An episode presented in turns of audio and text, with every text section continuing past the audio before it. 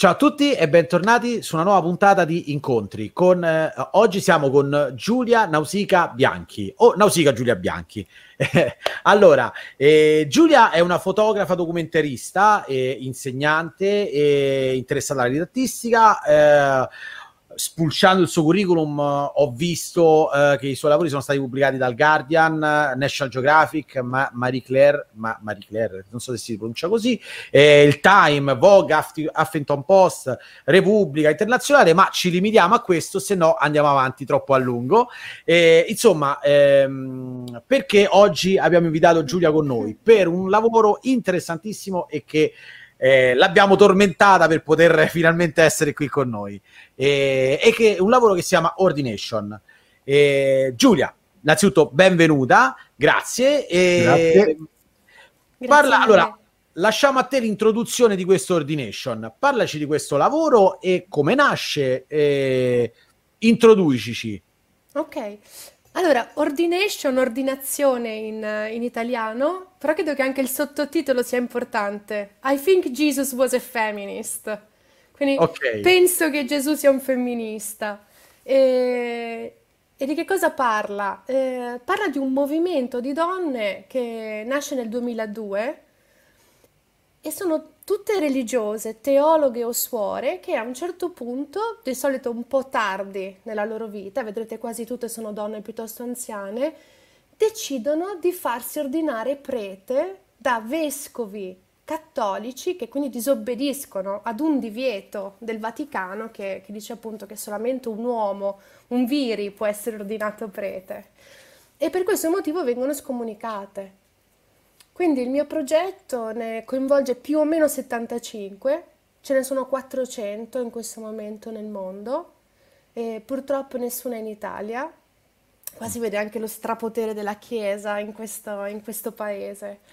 E, e diciamo ho affrontato questo progetto un po' come fosse un paesaggio, quindi non ho solamente fatto ritratti a queste donne, magari vestite come preti, ma ho proprio voluto documentare quali sono i posti dove vivono, eh, come sono fatti i loro altari, come sono fatte loro, eh, le persone che vanno a messa da loro e tutta questa comunità, quindi cattolica, alternativa, e a volte la chiamo un po' una specie di corte dei miracoli, perché volente o nolente tante persone che non sono ben accette dalla Chiesa ufficiale sono finite proprio in questa Chiesa alternativa mi è capitato di visitare delle, delle comunità dove magari il 90% sono transgender cattolici mm. che non potevano andare nella, nella loro parrocchia, ecco.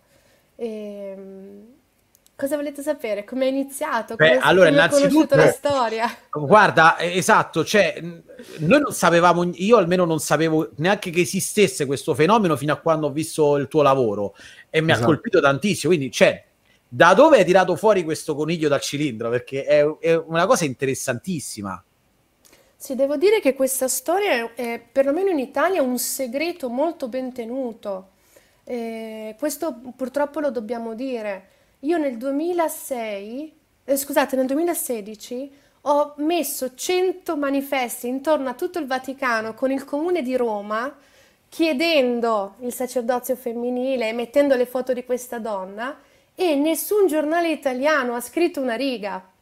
E noi siamo di Roma, ti assicuro, io non ho sentito niente di tutto questo. Davvero, 2016, assolutamente... Sì, sì, nel 2000, a maggio del 2016, con Roma Capitale, abbiamo documentato, abbiamo le, le foto, certo. eh, la cosa è stata coperta da 65 testate giornalistiche, persino in Nuova Zelanda ne hanno parlato, ma in Italia nessun giornale ha voluto scrivere niente della notizia. Quindi questo già vi dice perché è un, è un segreto così ben tenuto, perlomeno in Italia. Molto meno ben tenuto in Germania, in Inghilterra, negli Stati Uniti, ok? In altri paesi che, dove il potere del Vaticano, il potere politico, non solo religioso, è certo. un po' meno forte. Eh, io ho incontrato questa storia nel 2012, quando abitavo a Chicago, negli Stati Uniti, e l'ho incontrata sui giornali, perché lì i giornali ne, ne parlavano. E c'era scritto che una donna prete romano-cattolica aveva fatto un battesimo. E io mi ricordo ancora, vi giuro, no? Quella, quella stanza, il giornale, il cappuccino, io che faccio questa grassa risata che dico, ah, i soliti americani, lo fanno tutti che non esistono le donne prete romano-cattoliche, saranno state anglicane, saranno state no, di un'altra denominazione, è impossibile. E poi appoggio il giornale e il cappuccino e inizia a darmi proprio fastidio questa cosa. E dicevo, cavolo, io sono una femminista e non ho mai pensato che è vero, cavolo, le donne non possono essere prete, non possono avere leadership spirituale.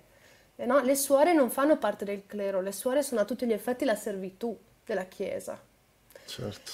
Quindi questa cosa inizia un po' a infastidirmi, inizio a fare delle, delle, ricerche e scopro che invece quel giornale non aveva detto una bischerata, aveva detto una cosa vera e che c'erano in quel momento circa 200 donne, quindi teologhe ed ex suore, ex suore perché erano suore buttate fuori dai conventi una volta che sono state ordinate prete, certo. che avevano, avevano, deciso di rompere questa, questo dogma che non è, non è, in realtà niente che, cioè non viene dal Vangelo, non viene dalla Bibbia, è semplicemente un articolo nel codice canonico della Chiesa.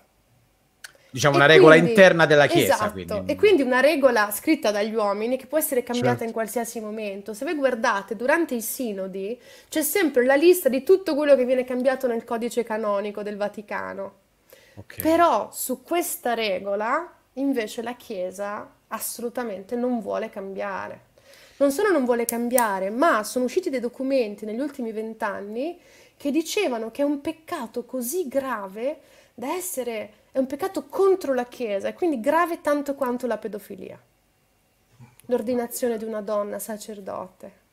Okay. De- de- detto che è, ma allora, per quel qualunque cosa si possa pensare, è una completa baggianata mettere queste due cose sullo stesso piano di, di, di, di, gravità, quindi ci mancherebbe. Quindi non stiamo a parlare di questo, però a questo punto, cioè, sinceramente, io avrei mille domande, ma in realtà non solo su questo fenomeno, perché comunque sì, è una cosa che adesso ci stai facendo scoprire tu e io sono felicissimo. Anzi, ancora di più che è successo a Roma e io non sapevo niente, voglio chiederti ancora più cose però anche come fotografa credo che sia una cosa molto molto stimolante perché per carità, cioè nel mondo si sa, però è una cosa che non ha questa gran copertura, quindi non dico che andavi a fotografare qualcosa di nuovo, di inesplorato, che già in fotografia è quasi impossibile riuscire a farlo, però effettivamente sei entrata, come si dice a Roma, a gamba tesa eh, in un qualcosa di, di enorme ora, cioè, la prima cosa che mi verrebbe da chiederti è come fotografa, se hai voluto entrare a raccontare questo mondo, quali sono state le prime barriere? Cioè, che al di là del, del fotografare o meno una persona, quindi un ritratto ha sempre eh, una relazione più univoca tra te e il, il soggetto, ma in generale proprio nell'affrontare iniziare a sviluppare un progetto del genere, che barriere hai trovato o che difficoltà hai trovato come fotografa? E guarda, ehm, facendo delle ricerche, eh, quando ho scoperto questo, questo tema, avevo visto che una fotografa, tra l'altro un insegnante della, della scuola eh, in cui avevo studiato, l'ICP, aveva fotografato alcune di queste donne per il New York Times, forse un anno prima o due anni prima. Okay. Però che cosa avevano fatto? Avevano pagato il biglietto aereo a 7, 8 di loro, le avevano fatte andare a New York, le avevano messe in uno studio con il telo nero le avevano okay. vestite da preti e le avevano fotografate così. Mm. E okay. io sapevo che non volevo fare questo. Le, le hanno usate solo come dei modelli fondamentalmente. Esatto, perché... era quello. Cioè, alla fine era, erano alcune foto che giocavano molto col nostro stereotipo del prete, che quindi invece che essere maschio era donna, però la donna veniva rappresentata esattamente come un uomo, col collarino, con eh, no, il bastone, con... Eh, e invece la cosa che mi interessava... Un po' una macchietta. Volevano essere serie le foto, eh? però okay. se uno si chiede che cosa significa quello che vedo, quello che vedo è delle donne che fanno finta di essere preti uomini. Senza raccontare, raccontare storie. Eh. Non c'era una storia. Certo. E, ehm, E devo dire la verità, a me non sono mai interessate le serie fotografiche, no? Tipo le ragazze con i tatuaggi, adesso ve lo spiego io come sono fatte, no? Una, due, tre, quattro. Eh, volevo app- approcciare il contenuto come una storia e quasi come un paesaggio, quindi andare davvero a vedere tanti piccoli dettagli e non mi fidavo, ovvero Avevo parlato con alcune di loro che mi avevano detto che erano diventate prete perché Dio gliel'aveva detto. E io da buona atea ho risposto, capito, ma sapete, ne conosco persone che sentono le voci. E quindi in maniera veramente un po', non so come dire, no, non cinica, però irriverente, gli ho detto, se volete far parte di questo progetto, io vengo a casa vostra, sto due settimane con voi, vi, sie- vi, sie- vi mm, seguo ovunque voi andiate, documento tutto quanto, vi intervisto, intervisto tutti quelli che vi conoscono, mi dovete far vedere documenti e foto della vostra vita perché voglio no, conservare certo. tutto quanto e poi se, se voi siete d'accordo farete parte del mio progetto. E la cosa incredibile è che a poco a poco le donne hanno detto sì, quindi hanno detto sì a una investigazione fotografica e giornalistica che però, diciamo così, specialmente all'inizio era volta a scoprire il putido, il, a scoprire quello che non andava, a scoprire una messa in scena. Uh, ero sicuramente la fotografa più scettica che poteva arrivare alla loro, alla loro porta. E, e l'amore così grande che poi è nato questo, per questo progetto è proprio il fatto che loro questo scetticismo lo hanno, lo hanno sciolto e io mi sono un po' innamorata delle donne che ho conosciuto, forse anche perché appunto passandoci tanto tempo, t- tanto tempo, sì, perché alcune sono tornata a trovarle anche due o tre volte, eh? Mm. quindi forse quella con- che conosco meglio ho passato con lei almeno tre mesi. Tre mesi condividendo con lei la vita, condividendo con lei il volontariato, eh, le difficoltà, tu, tutto quanto. E, e, mi sono quindi molto, molto affezionata, eh, molto affezionata a loro. Sapevo che delle università stavano raccogliendo alcune interviste, ma sapevo anche che nessuno stava creando un archivio profondo come quello che stavo creando io tanto che oggi ho un archivio che è di interesse per le università, perché è un movimento storico a tutti gli effetti, no? tra, tra sì, 100 sì. anni diranno ok, quali sono state le prime donne ordinate prete nella Chiesa certo. Cattolica e visto che le ordinazioni sono valide, anche se illecite, eh, questo è un pezzo di, di storia che sicuramente al Vaticano farebbe piacere non ricordare, No? Che, eh, venisse, guarda, che, venisse, dimenticato. Eh, a, a, proprio ti fermo, spiega, spiegami un attimo perché non so perché, perché sono valide.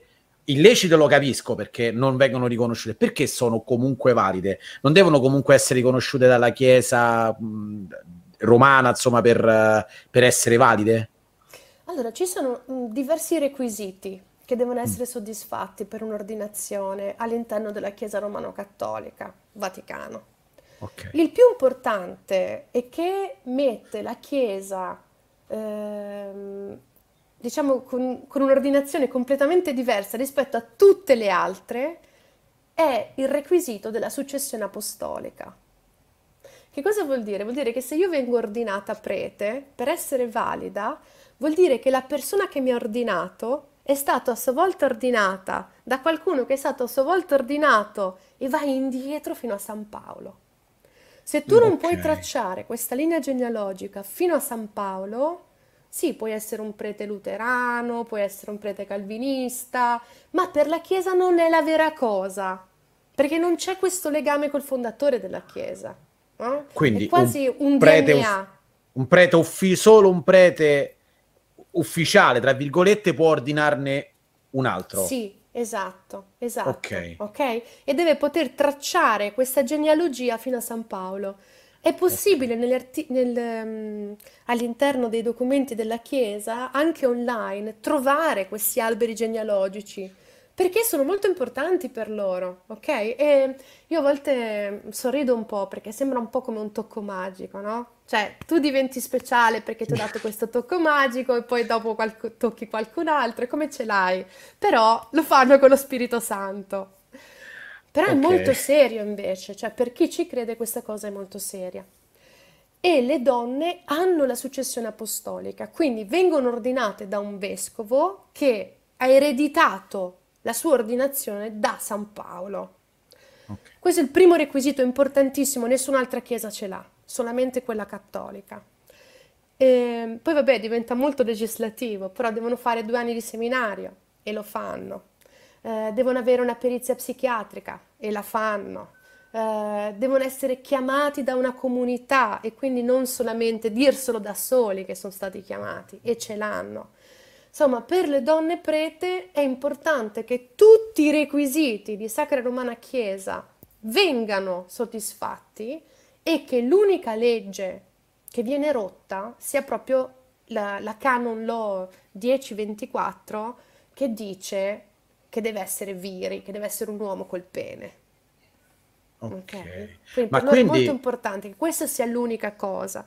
È per questo che loro dicono che è valida.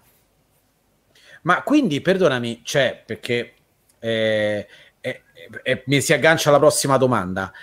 Ci sono degli uomini, dei preti uomini che hanno, tra virgolette, innescato questo fenomeno perché comunque ne erano, ne erano favorevoli. Sì. E queste 400 eh, donne ordinate prete si riescono a riordinare tra di loro, quindi una donna che tecnicamente ordinata ne ordina un'altra, o sono state fatte tutte e 400 da altri 400 uomini? Solo per capire se è un movimento che si sta autoalimentando da solo o perché effettivamente più donne prete ci sono e quindi più uomini prete favorevoli ci sono? No, no, è un'ottima domanda. Ehm, ci sono stati inizialmente dei vescovi uomini, alleati di queste donne che le hanno, che le hanno ordinate.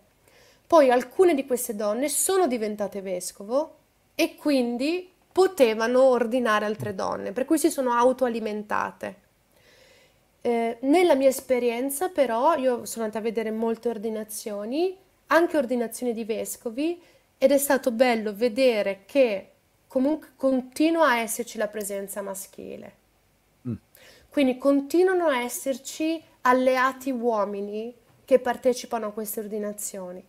La cosa però triste è che per ognuno di, que- cioè, ognuno di loro può farlo una volta Ah, perché vengono Ah, no. scomunicati. Tutte le persone coinvolte nel rito vengono scomunicate. E scomunicato cosa vuol dire? Praticamente vuol dire essere messo in castigo. Non vuol dire che non sei più cattolico, perché nessuno può toglierti la tua fede, la tua appartenenza alla Chiesa, però loro ti possono dire che da questo momento in poi sei in castigo e che rimarrai in castigo finché non dirai che ti sei pentito. Quando dirai che sei pentito puoi rientrare. Quindi le, le suore vengono buttate fuori dai conventi, le teologhe vengono buttate fuori dalle università pontificie, i preti vengono buttati fuori dalle loro parrocchie o dalle loro comunità.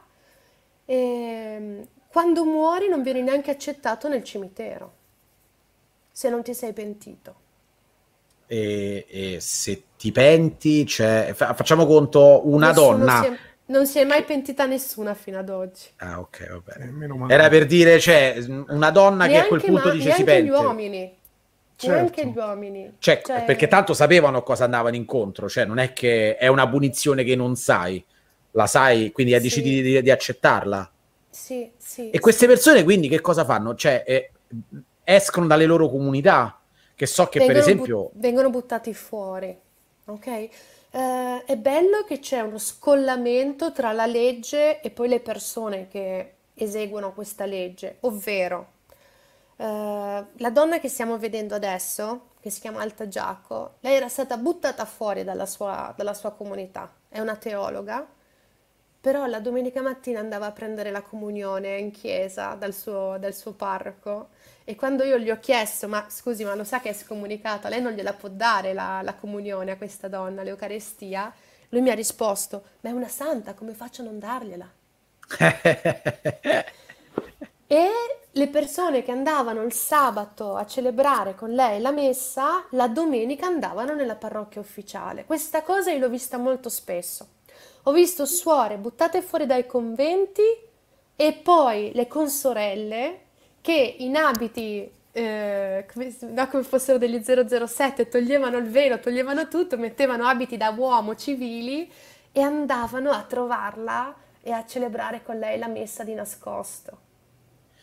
Beh, mi viene da pensare che in realtà questa, questa, cosa, al di là del giusto o non giusto, adesso non voglio dirlo, non è questo il punto di questa domanda, è delle persone che hanno un ascendente così importante in una comunità, ecco, se io fedele della comunità vado il sabato a sentire lei per poi riandarci la domenica dal prete, quindi la seguo così tanto, sono de, de, de, dei preti che sono proprio quelli che dovrebbe ricercare la, la, Chiesa, nel senso persone che hanno un forte ascendente sulla comunità, che creano fede, che comunque riescono a come dire, catalizzare anche l'attenzione, la fede, le, le preghiere, insomma, tutto quello che sia di una comunità. Quindi sarebbero i preti perfetti, tra virgolette, mi, mi, mi viene da pensare, cioè si privano di gente qualunque sia il, suo, il sesso, quindi pure de, de, degli uomini che vengono scomunicati, che in realtà sono fortissimi nella loro comunità, sono amatissimi, quindi è, è, è, un boomerang incredibile per la Chiesa in queste comunità. Ho un'impressione, cioè al di là di, de, de, de, degli scomunicati, dei diretti, insomma, interessati. E guarda, devo dire, mh, nel tempo ho visto che eh, questo tema divide tantissimo la, la Chiesa, eh, proprio il popolo, il cosiddetto popolo di Dio. Ehm, Quindi perché, fedeli parliamo? Sì, sì, dei okay. fedeli. Ehm, perché mh, ho visto queste donne minacciate, la polizia spesso è davanti alle loro chiese per difenderle. Ehm, c'erano state delle minacce no? De, dell'acido era stato tirato su una di queste donne eh, portandola in ospedale eh, insomma molte persone diventano furiose su questa cosa, eh, perché la donna non può assolutamente diventare prete. Ho anche visto però che a parte queste, queste frange, che secondo me sono un po' estreme, ehm, tantissime persone, e non persone con un'educazione particolare, mi viene in mente una, una campesina della, della Colombia, una contadina, che quando io gli ho detto, ma scusi, ma lei lo sa che la sua vicina di casa qua è stata ordinata prete? E lei ha detto, oh no, ma non lo sapevo, ma veramente? Ah, io pensavo, insomma, che dicevamo una messa così tra, tra di noi, perché era una donna davvero semplice, no? anzianissima. Ho detto, no, no, guardi che è stata ordinata prete e il Vaticano l'ha scomunicato. Che cosa ne pensa lei? Lei si è fermata un po' e mi ha detto, beh, d'altra parte Gesù si è sempre vestito da donna, quindi perché mai dovremmo farci di questi problemi, no? quindi insomma anche persone molto semplici, le ho viste in realtà che, ma chi se ne frega, no? Cioè il padre o la madre. E, ehm, per la Chiesa queste donne sono davvero problematiche, non tanto per il loro sesso biologico, perché se loro facessero il prete esattamente come i maschi, il Vaticano non avrebbe così paura. Mm. Il problema, ed è quello che io tra l'altro poi tento di mostrare molto con, con il mio progetto, è che queste donne sono proprio un terremoto teologico. Cioè, non esiste più il prete tra me e Dio. Guarda Simone, tu all'inferno non ci vai perché io che sono prete dirò qualcosa a Dio per salvarti. Okay. Le donne non ci credono in questa roba. La donna dice, ascolta, tu hai un rapporto con Dio, io al massimo sono il tuo facilitatore. Io non voglio avere nessun potere. Io voglio essere un, un vaso, voglio essere chi crea l'occasione no? per la comunità, per fiorire. Ma non, non è la mia comunità, la mia religione, le mie idee.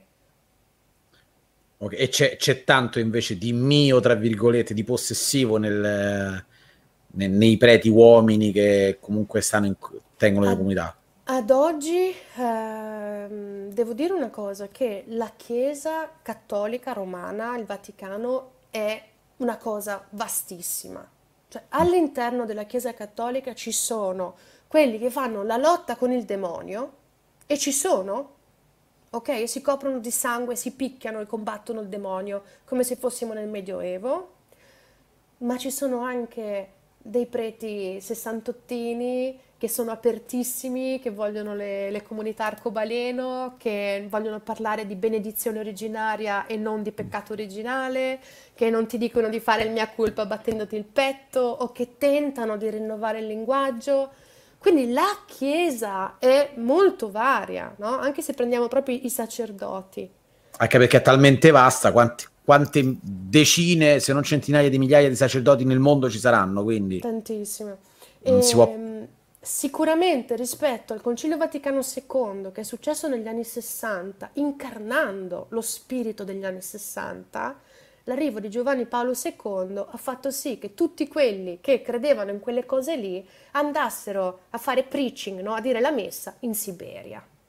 Così è stato Giovanni Paolo II tentando di riportare la Chiesa il più possibile verso una, una, Chiesa conservatrice. Poi siamo arrivati addirittura a Benedetto XVI, i preti giovani che sono usciti durante eh, il tempo di Papa Ratzinger sono ad oggi preti più conservatori, cioè devi andare da novantenni per, per trovare dei, dei preti che sono così chiusi. A volte è meglio parlare con un prete di 60 anni che, che con uno di, di 25, ok? Che si sono formati in tempi così diversi e in giochi politici della Chiesa così diversi. Allora, ma nella tua esperienza di fotografa, in questo caso qua, no, ti sei andata ovviamente a rapportare con tanti soggetti diversi e lo, l'hai fatto in posti lontani dall'Italia perché ecco, queste donne non ci sono in Italia. Che...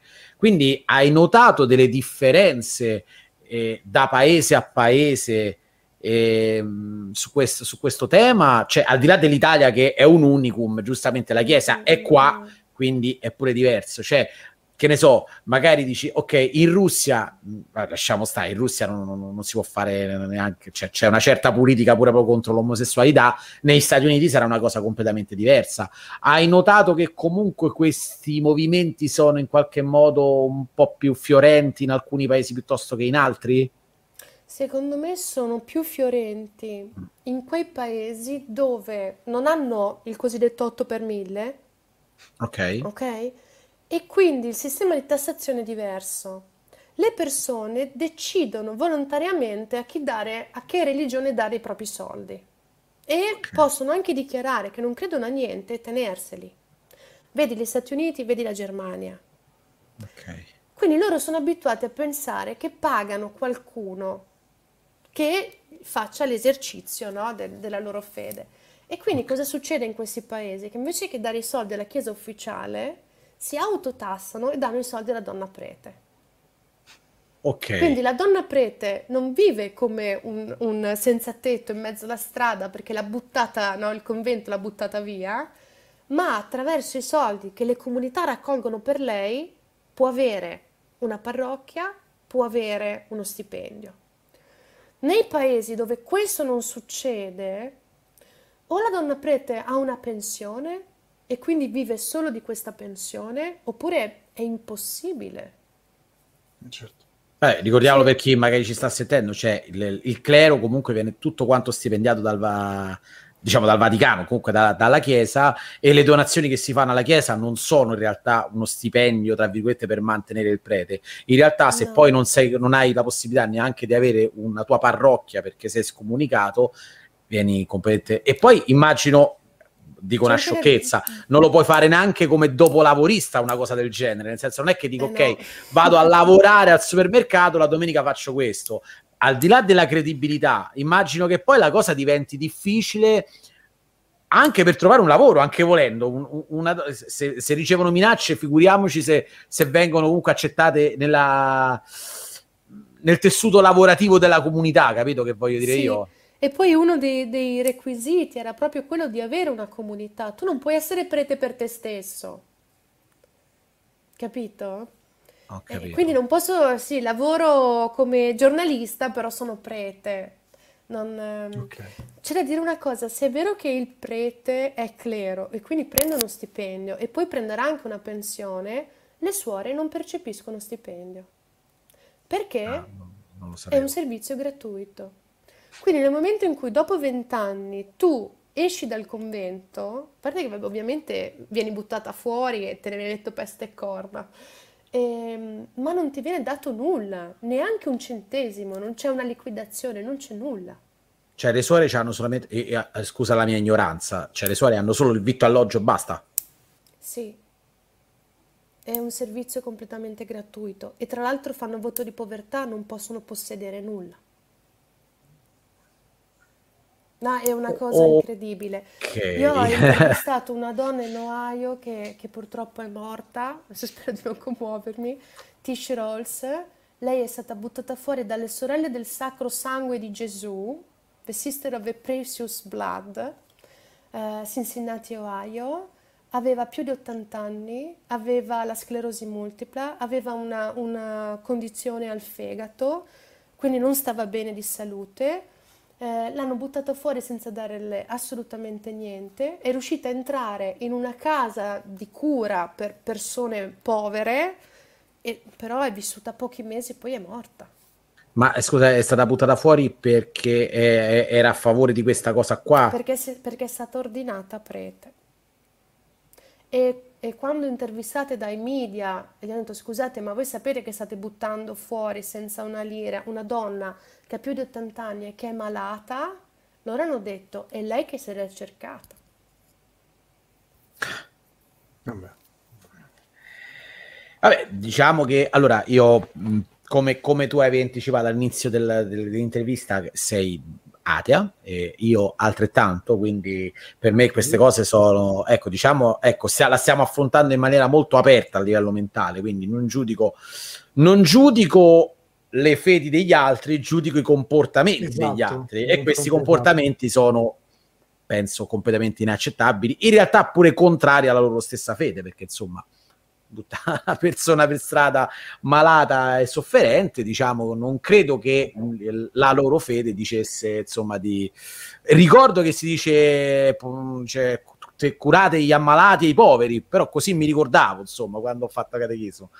Allora, mm, mm. senza dover naturalmente spostare, tra virgolette, troppo, anche se in realtà dovremo farlo eh, sulla parte religiosa, vorrei ecco, spingermi appunto al, nel tuo racconto fotografico. Le, le, mm, le, difficoltà che mi hai dato, ok, sono, mo, cioè che ci hai detto, sono molto presenti. Però a questo punto, dato che è un... stai facendo un, un lavoro di, di, di, di un reportage storico in tutti i sensi, che stai prendendo un pezzo di storia, hai detto che lo vuoi affrontare come diciamo un, un racconto della, del, del, loro posto, eccetera. Dove pensi che ti porterà questa storia? Perché ovviamente c'è. Non, non, credo che saranno sempre, eh, come dire, confinati nel, nelle loro piccole parrocchie. Ci sarà prima o poi un momento in cui dovrai ampliare lo sguardo, perché alla fine questo momento piano piano si sta allargando. Quindi cioè, a, cosa prevedi sarà questo tuo lavoro? Ehm, allora, se è vero che l'ho affrontato, beh, innanzitutto con grande urgenza perché sapevo che le donne erano molto anziane, Mm. quindi avevo Mm. letteralmente paura che morissero e infatti molte sono già morte.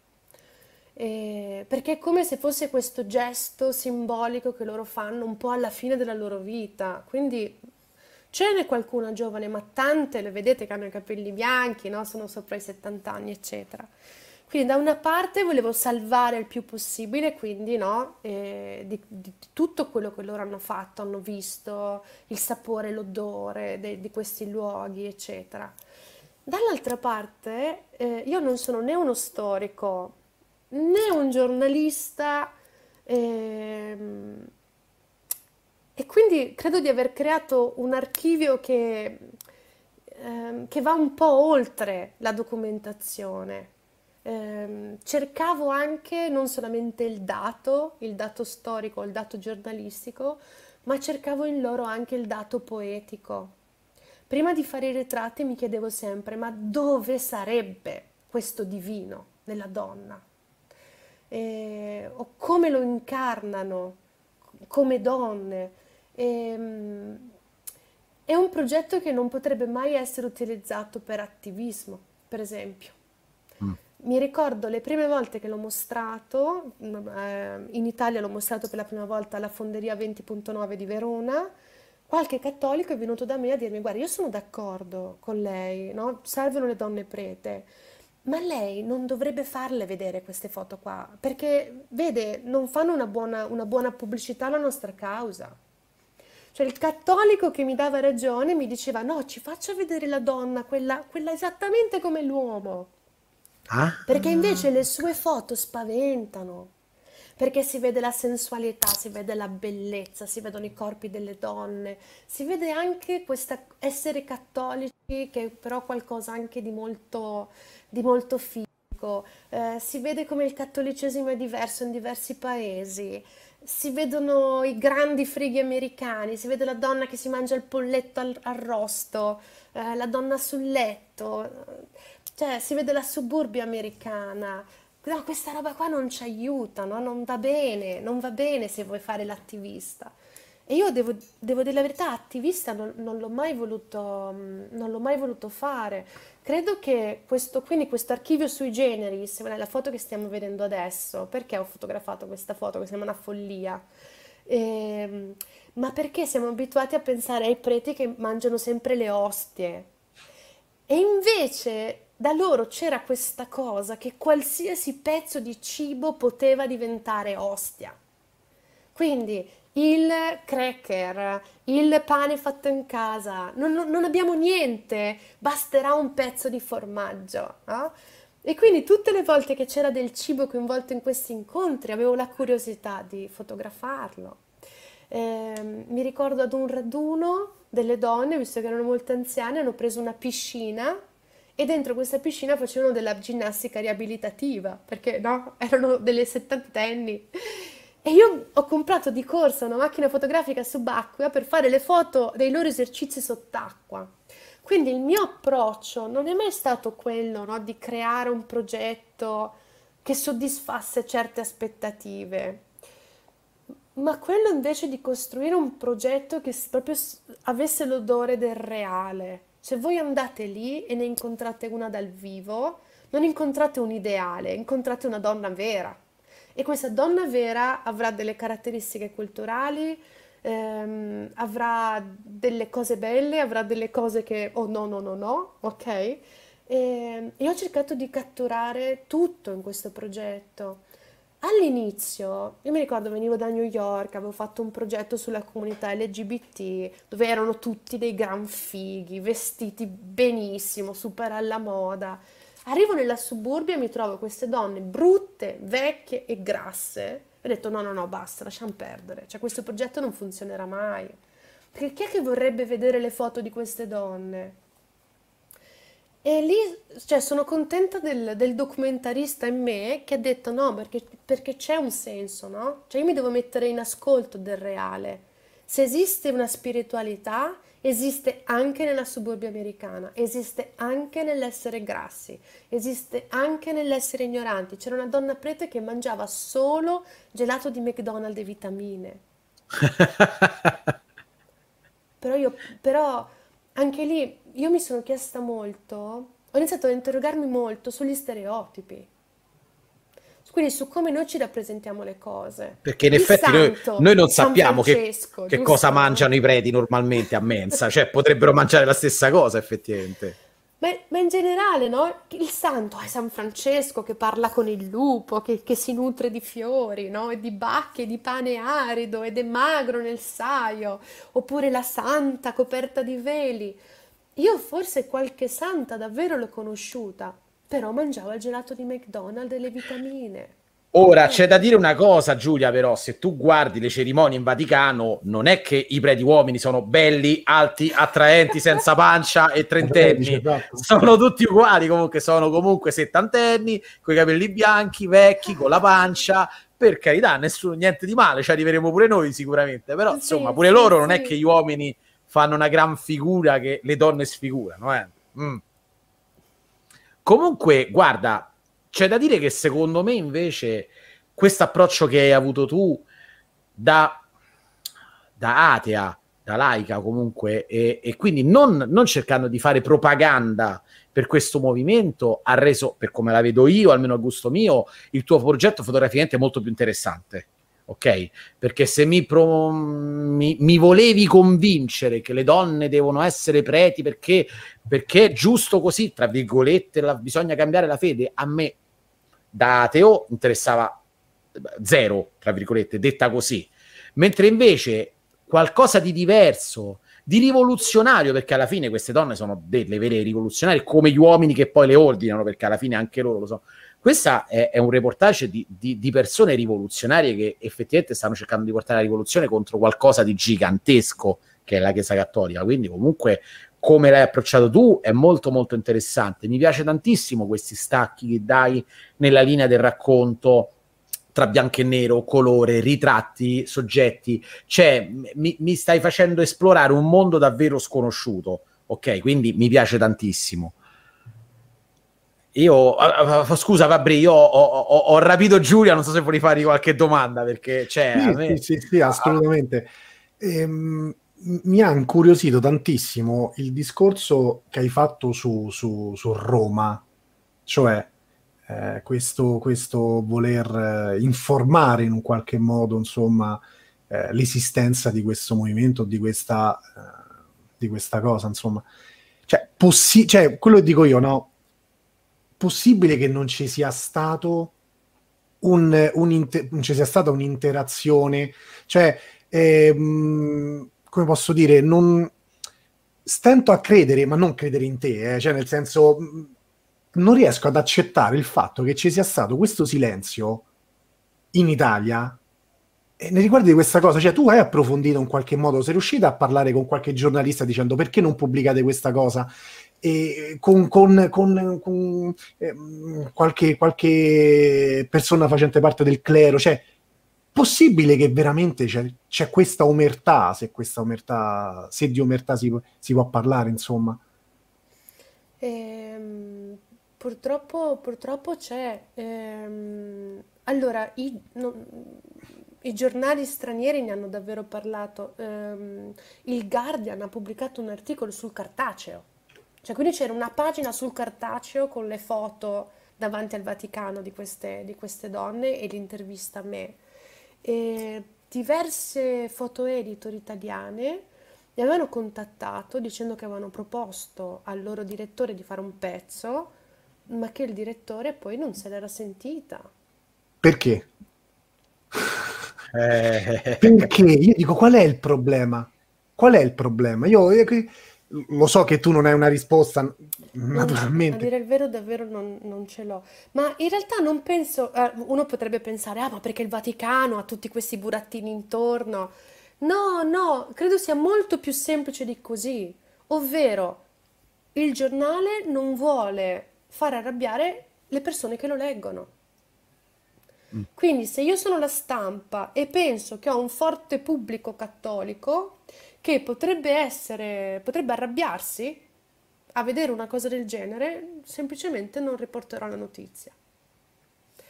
E non si ehm, può, come posso dire, in un qualche modo eh, istruire questo pubblico, eh, renderlo un po' più elastico, perché insomma non, non riesco a capire quale sia il problema di questa di questa cosa. Cioè, chi, chi, chi, perché, c'è, perché de- parliamo di chi l'ha pubblicato. Pagina 99, prima che succedesse questo, però hanno fatto un doppio spread bellissimo, eh, anche molto poetico, e poi eh, 4-5 mesi dopo l'evento in Vaticano, internazionale lo ha pubblicato. Eh, quindi insomma a loro faccio applauso perché certo esatto, loro l'hanno, l'hanno pubblicato. E... Ehm,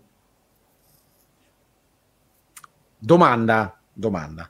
Internazionale ha ripreso un articolo estero o scritto da un italiano? No, perché internazionale è una, è una raccolta...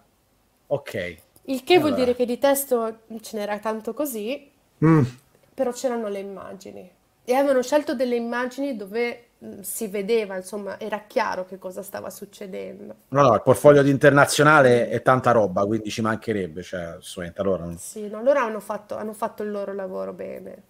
Scusa Giulia, a questo punto voglio assolutamente battere un tasto, cioè al di là di chi vede la fede in un modo o nell'altro. Questa non sarebbe una battaglia, se si può chiamare così, o comunque un qualche cosa dovrebbe essere portata a conoscenza dal movimento femminista. Cioè, si parla giustamente dell'uguaglianza che de- deve esserci tra donne e uomini, eh, non solo identità di genere, cioè non voglio farla così, eh, passare in termini complicata. Andiamo su qualcosa di più semplice, qualcosa che addirittura ha radici a 40 anni fa, ok, al 68. Cioè, non è una battaglia femminista per eccellenza questa? Eh, decisamente sì. Ehm, ti dico una cosa però, con la mia esperienza, che le femministe religiose, in un certo senso, non vengono considerate femministe dalle altre. Ovvero, okay. ci sono moltissime femministe, non solo nel mondo cattolico, uh, mormone, ebree, indù, perché il patriarcato è la vera religione del pianeta, ok? Tutte le grandi religioni non sono eh, così gentili verso, verso, le donne e non c'è nessun tipo di equalità, no? di equity. Um, però queste femministe che sono religiose, cioè alla fine lavorano sempre all'interno dei movimenti religiosi e le altre femministe che si occupano magari di diritti sociali o civili guardano le religiose come qualcuno che è un po' meno intelligente, no? Se sei religiosa evidentemente non, non so come dire, ma io, io faccio la fotografa. Nel mondo del, delle arti liberali, essere religiosi è qualcosa di bizzarro. Mm. Io ho iniziato come, come atea eh, doc, adesso non, non, non riesco a definirmi così perché mi sento sicuramente più aperta alla spiritualità, ma non riesco sicuramente a identificarmi con una religione, una religione specifica e ho più domande che, che certezze. Però credo eh, di essermi aperta a, a, una dimensione più spirituale, ma so anche che, mm, non so, pensate ai vostri, non so se avete degli amici eh, nel mondo dell'arte o nel mondo del giornalismo, cioè il religioso è quel, quel pezzo vecchio d'antiquariato che dici, vabbè, sì, quello lì comunque alla fine... Molto spesso i media stessi promuovono l'equazione terrorista religioso, religioso integralista, mentre moltissime persone religiose sono moderate e non hanno nessun problema, per esempio, ad abbracciare religione e scienza metà dei fisici del CERN sono religiosi, per esempio, però non, non viene presentato questo. Eppure c'è, eh, eh, ovviamente n- non perché lo debba capire io il movimento fe- femminista in tutte le sue sfaccettature, però c'è, questa è una battaglia contro, c'è non il patriarcato, contro eh, il simbolo più potente e monolitico del patriarcato, cioè più di patriarcato di questo che esiste. Non esiste, esatto. Cioè, per quanto uh, la donna nel mondo del lavoro non trovi spazio, o, qua- o almeno in maniera equale, però ci sta nel mondo del lavoro. Cioè, magari su dieci direttori ce n'è uno solo donna, però c'è. In politica magari ci sono meno, meno politica, ma ci sono. Cioè, qui non c'è proprio. Qui la, la donna viene completamente rifiutata, punto. Cioè, una, questa sarebbe una battaglia femminista che avrebbe un eco mondiale, innanzitutto. E soprattutto cioè, se, se, comb- se, si vuole combattere il patriarcato per me non, non, non vedo qualcosa di, di, di, più antico e monolitico e inchiodato nel tempo di questo. Poi vabbè però per carità magari no, se, mm. capisco che pure il femminismo sarebbe sciocco dire ah la femminista è una sono, ci sono tante sfaccettature parliamo di un movimento enorme figuriamoci se può essere se non può essere eterogeneo la battaglia sulla religione sembra una battaglia capito di una cosa di una cosa vecchia, di una cosa... Vabbè, ma quelli sono già tutti cucù, capito? Se sono tutti cucù, perché dovremmo andare a insistere così tanto su, sui diritti della donna nella religione, quando la religione è una roba di cui ci vogliamo liberare? E se una cosa Beh. ho imparato da questo progetto è che non, forse non ci possiamo liberare dalla religione, la religione va trasformata. E queste donne, per esempio, la vogliono trasformare.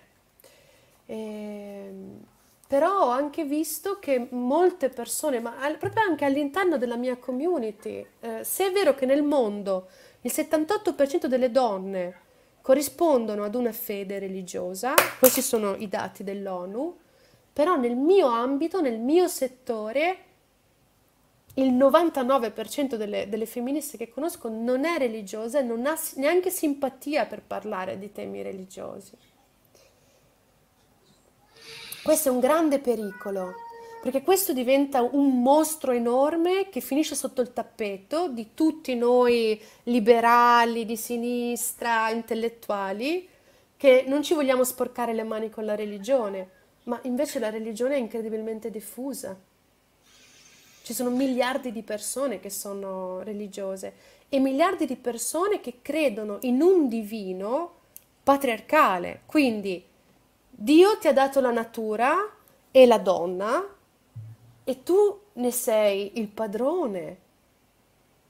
No? Mamma mia. È la stessa cosa dell'ecologia, eh? è la stessa cosa. E sono tutte radici eh, all'interno di una religione che tra l'altro tu puoi anche non crederci, ma ci siamo cresciuti dentro. Sai sì, quante sì. cose cristiane sono nella nostra testa anche se noi non vogliamo? Perché l'abbiamo respirato nelle nostre, nelle nostre culture, siamo stati cristiani per duemila anni. Quindi secondo me c'è, c'è tanto da guarire, c'è tanto da trasformare questa idea no, del, del, Dio onnipotente o del Dio che si arrabbia, del Dio che punisce. Questi sono tutti temi che vengono completamente rifiutati da nuove teologie che emergono in tutto il pianeta, da uomini e donne. Teologia Beh, patriarcale. Sicur- sicuramente accettare le donne darebbe quantomeno una spinta più veloce, un'accelerazione a questa evoluzione, insomma, no?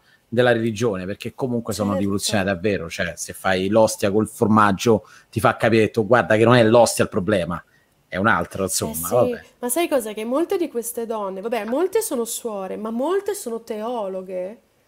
E, ehm, è, sempre bello parlare con i teologi perché distruggono il catechismo. Cioè il catechismo è la religione insegnata a un bambino di sei anni. Tu poi dovresti andare avanti e imparare che quella roba lì, ok, erano delle certo. stupidaggini problema è che quasi nessuno lo fa. E quando parli col teologo ti dice: Ma veramente pensavi che fosse il pezzo di pane? Guarda che questa cosa è simbolica di qualcos'altro, aspetta che ne parliamo seriamente. E quindi queste donne a volte sembrano fare cose sacrileghe, ma perché invece hanno capito, hanno capito, sono andate ben oltre il catechismo, insomma.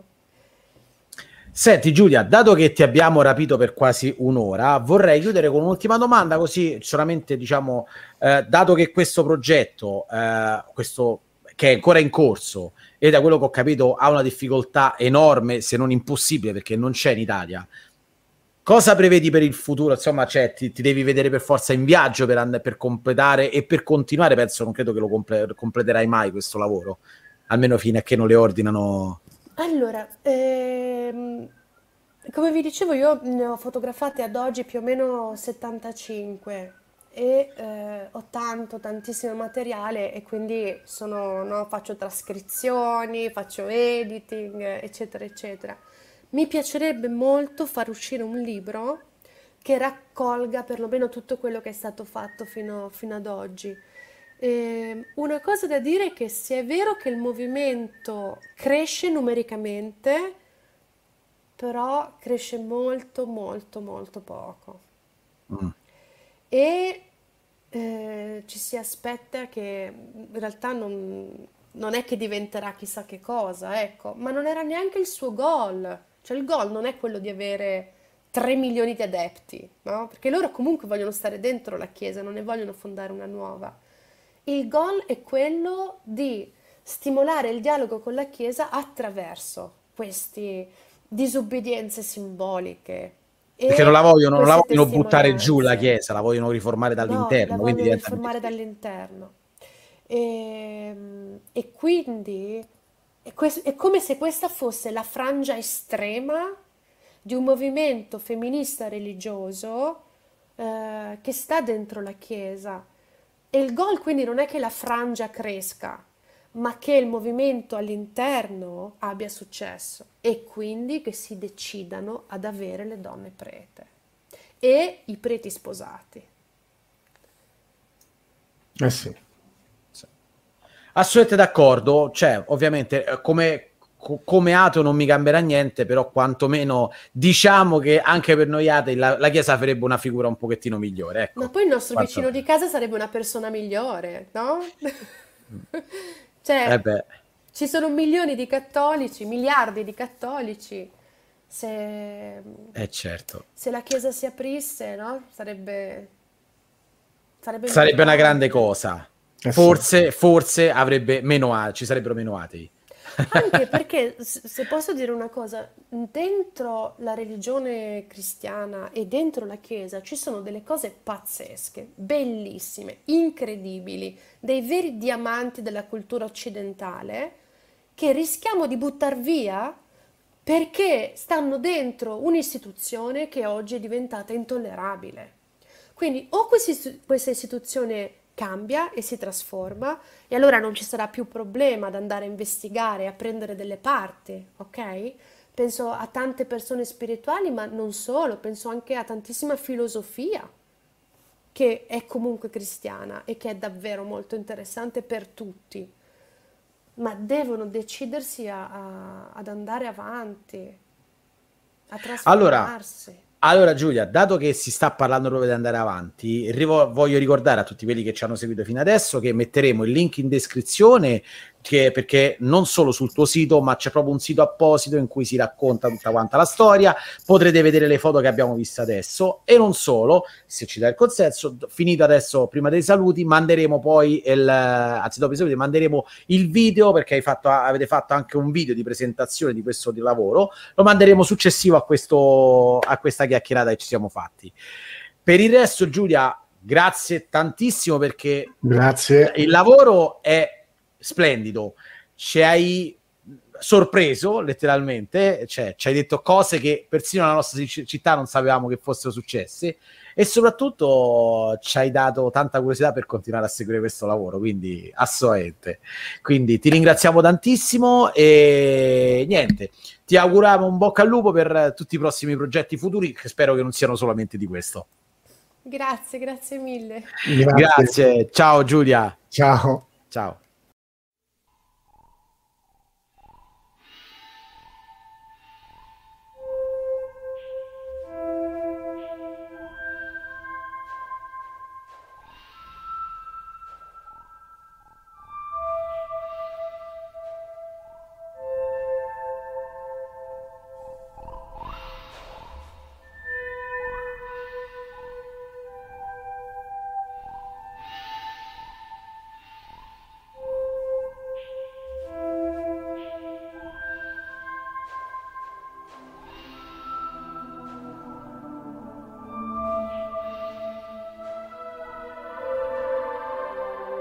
Feel like the Spirit is speaking through me, and I'm really amazed at the words that are coming out of my mouth, you know? You understand what I'm saying?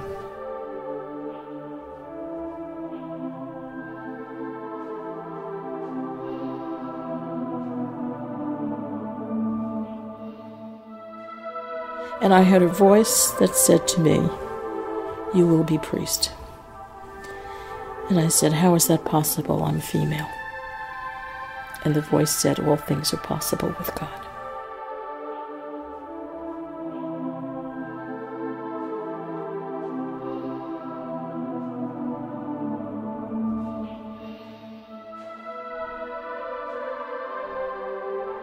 It's very easy to profess love and support for someone or something, democracy and independence, for instance, blacks or women, for instance, as long as it doesn't cost us anything to do it.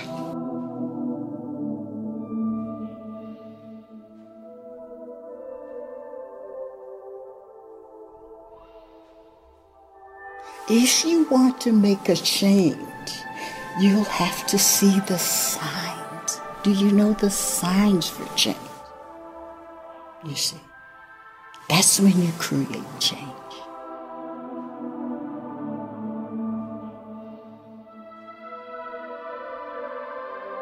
I actually believe that God called me to priesthood and that I had to accept the human limitation. And so I chose the convent because that was the next thing.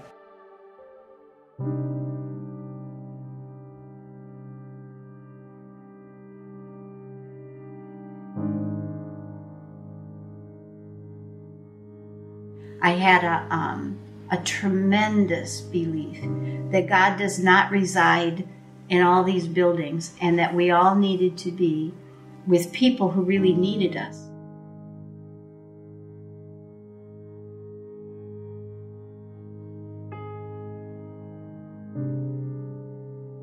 I know I could die at any time. And before I died, I wanted to be a priest.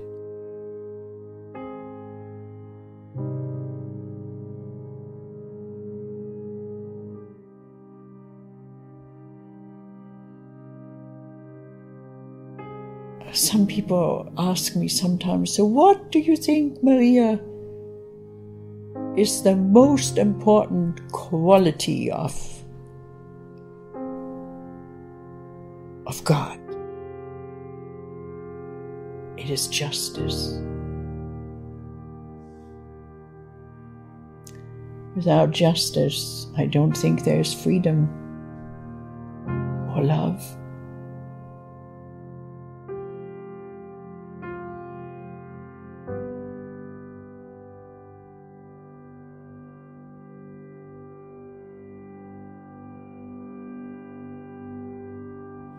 all about this man, Jesus, who lived his life a certain way, is a profound example.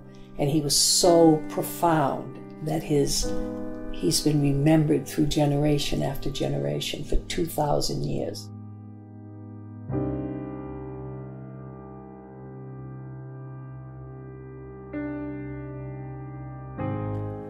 According to the Vatican, man's job is to be the priest. Your job is to be the nun. And I don't buy that. If the only thing you do in your life is tell your story, that is what you're here for.